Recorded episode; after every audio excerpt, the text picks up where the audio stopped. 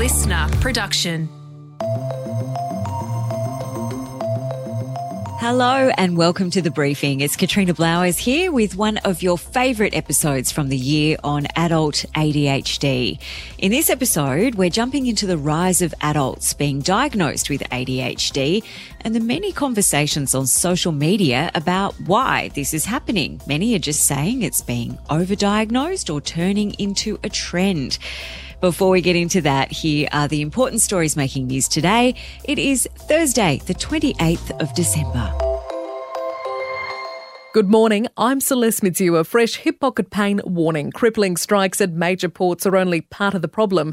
Now, commercial ships in the Red Sea are under constant attack from Houthi rebels, and it's forcing shipping companies to change routes, favouring a journey around southern Africa. That's adding up to 15% more in costs.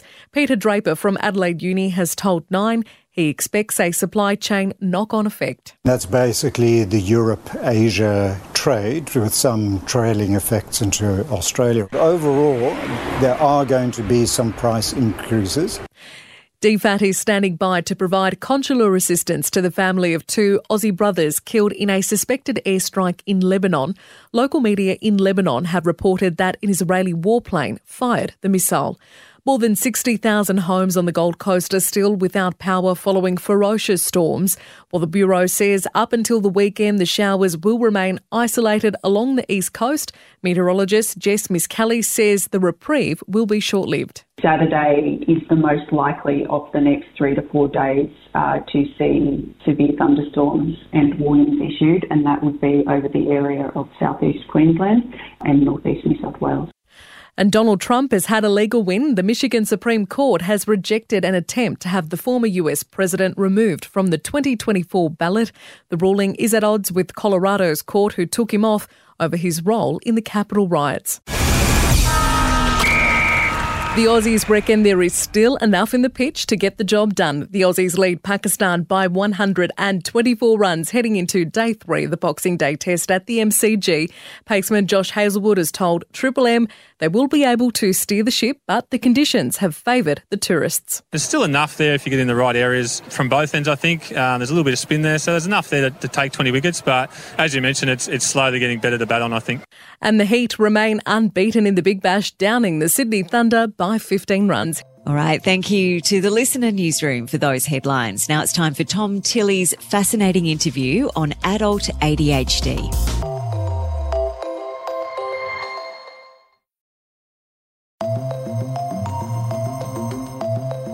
All right, now to our briefing on ADHD. It was once called ADD and was mostly talked about in the context of naughty little boys at school. But the face of the condition's changing, the awareness is changing, and Antoinette, we're also talking a lot more about adult women.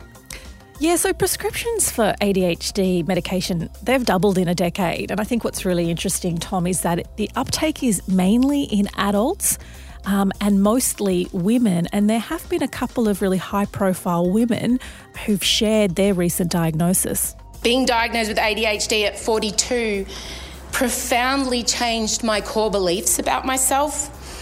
I was forced to peel back carefully constructed layer after layer, and at times it revealed a terrifying fragility. So that's comedian Em Rusciano, um, who's just one of the high profile Aussie women to share her ADHD diagnosis. Uh, media entrepreneur Mia Freedman is another. And yes, I know there are a lot of women talking about being diagnosed with ADHD right now. And you might even be rolling your eyes or muttering, what a stupid trend, under your breath. But it's actually a long overdue and welcome correction for many women, including me. Yeah, it's been really interesting to hear those stories come to light. Um, both those women were talking about it last year, and it's rippling through the community.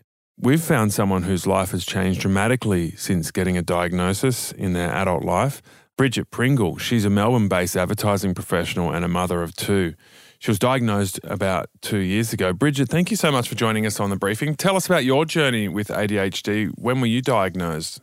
Yeah, well, I was diagnosed only about two years ago, which looking back now is funny because the signs were there. But um, I think I had a similar experience to a lot of people that TikTok algorithm uh, knew I had ADHD before I did, hmm. um, and, and it just started serving me content uh, about ADHD. And I kept thinking, oh, that video is so funny. That's so relatable. And I would look at the hashtags and it was saying, you know, hashtag ADHD. so, um, yeah, that was sort of what started the questioning. What were those videos showing that got your attention? It was things that I never traditionally would have associated with ADHD. And I think everybody has kind of an image in your head of what ADHD looks like. And it's a lot to do with the hyperactivity. But that is really so, oftentimes a more kind of masculine presentation. Females with ADHD often more have the inattentive type. So it's things like, walking into a room and immediately forgetting what you're supposed to be doing and being halfway through chores or activities and completely losing your train of thought and getting distracted by something else. I was always told that I had sort of not very good social awareness and conversations because I was always talking over people and interrupting and sort of butting in because that was just how my train of thought was. It was kind of always jumping all over the place. And really, it's sort of more of a social struggle a lot of the times for women than it is so much, you know, in schooling or things like that. And then girls are diagnosed with ADHD at just under half the rate of boys in childhood. Um, however, by adulthood, women are being diagnosed at equal levels to men. Is that underdiagnosis, or do you believe it's um, a later onset for women that's driving this? because ADHD is genetic, if you have it, you have it. You're always going to have it. But there's a couple of sort of factors at play. One of them is that the original diagnostic criteria for ADHD was based only on boys. it was based only on how it presents um, in males. And so we now know that it looks really different in women. And a lot of the time, there's a social element to it that girls are socialized to mask their symptoms a lot more. So I never struggled in school because I sort of white knuckled my way through it. And if you look at all of my reports, you know, I don't have any reports about me acting out in school, but they do all say, Bridget's doing okay, but she is distracting everybody else around her in the class mm. because even though I could sort of manage to keep my own work on task, I couldn't manage to stop myself from interrupting or distracting other people. You know, a lot of women just kind of find coping mechanisms throughout their life and become, you know, successful people in their careers. I'm a project manager, which is laughable, but uh, my my career is in project management. And my psychiatrist told me that actually it's super common to see people who are late diagnosed in really high stress careers like emergency medicine or project management because they've realized that a high stress environment sort of encourages productivity in them.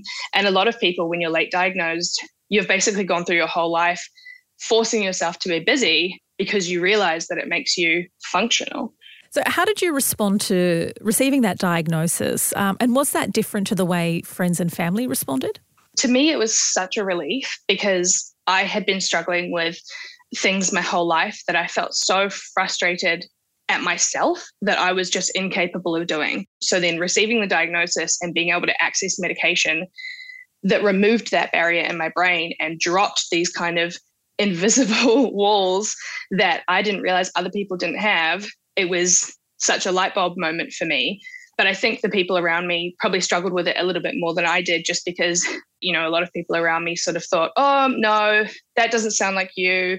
You know, you did really well at school. Mm. You're just kind of bubbly and quirky and talkative, you know. So I think it took a while until really I started on medication and they could see kind of the difference in my anxiety levels and the difference in how happy I was and and how fulfilled I felt in my work and how much less stress I was experiencing on a day-to-day basis just going through my everyday life. Yeah, I'm keen to learn more about how the treatment helped you, but tell us more about the real pain and the real struggle of it. You talked about feeling anxious. What are the worst parts of it? It's a really common experience with people who have been diagnosed with ADHD later in life that they've gone through their life being told they're just anxious. And the reality is is that when you're living your life with a brain that you feel is incapable of doing things that other people do easily, it's the most frustrating experience. And then you sort of reach this point where you feel like, well, there's something wrong with me because why can't I just pick a fork up off the floor? You know, why can't I remember to turn the stove off? Why can't I remember to take my bins out? Like it's these simple everyday things that other people take for granted. It's so debilitating to be living your life and feeling like there's this invisible thing that's wrong with you. So my self esteem was incredibly low in my sort of early career as an adult because I just felt like I was wrong. like I was different to other people. And not only that, there's a whole sort of side of ADHD which really doesn't get talked about, which is sensory issues. I grew up my whole life getting really overwhelmed by different types of lights, different types of loud noises. If I was in a social setting for too long, I became incredibly overwhelmed by those things. And I would need to go sort of away by myself and just kind of regulate. And I never understood that side of it. I never understood why a busy mall would make me feel like I was going to have a panic attack. And it wasn't actually until I was talking to the psychologist and psychiatrist that I realized that those sensory issues are part of ADHD as well. And trying to balance all of those things and come across like none of it is bothering you is incredibly taxing. So, in, in recent months, some super successful and high profile women like um, media entrepreneur Mia Freedman and comedian Em Rusciano, they've come out and talked about their ADHD diagnosis. And while no doubt that does good things for awareness, does it in a way like kind of put pressure on people with ADHD to be seen as like superstars or that their neuro, you know, neurodiversity has put them at the top of their game? It really rubs me the wrong way when people sort of try to spin it as you know, my ADHD is my superpower and talk about it as kind of like a, a, super positive thing, which, if for the individual it is a really positive thing, that's so great. And it's so fantastic that they've managed to find a way to live with their brain in a way that is positive for their life. But the, the reality is that for many people with ADHD, it is a disability and it's recognized as a disability under the 1992 Discrimination Act, but it's not recognized as a disability by the NDIS.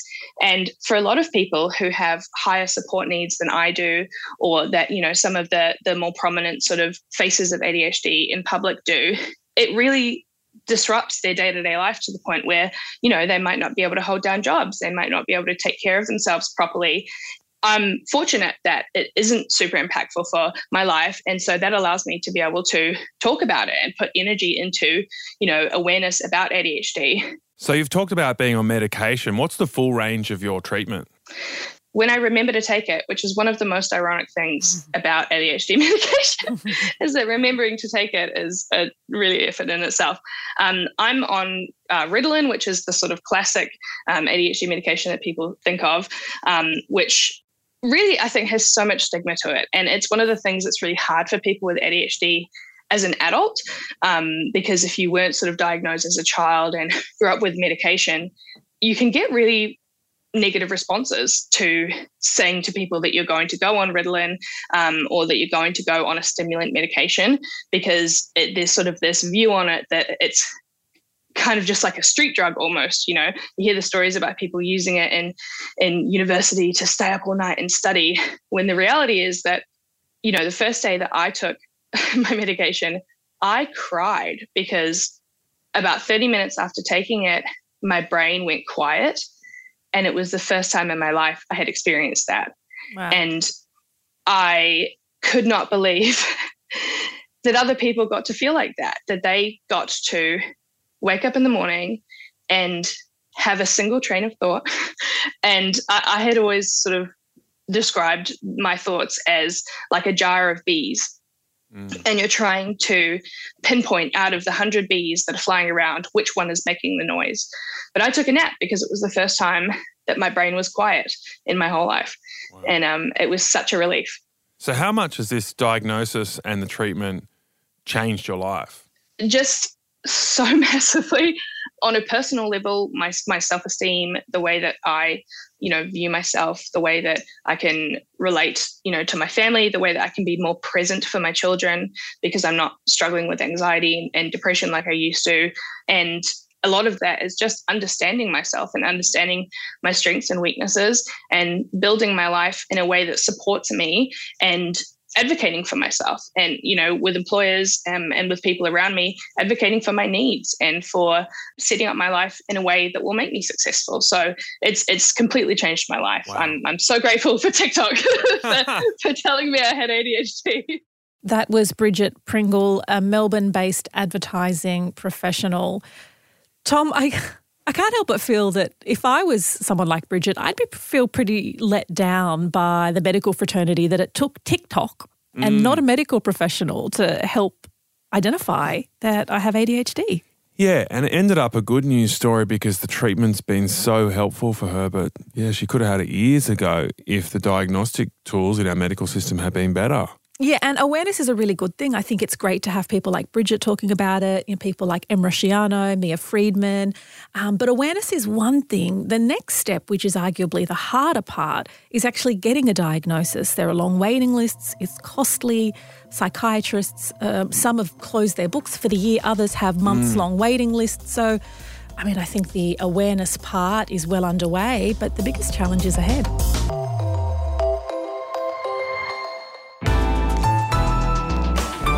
Listener.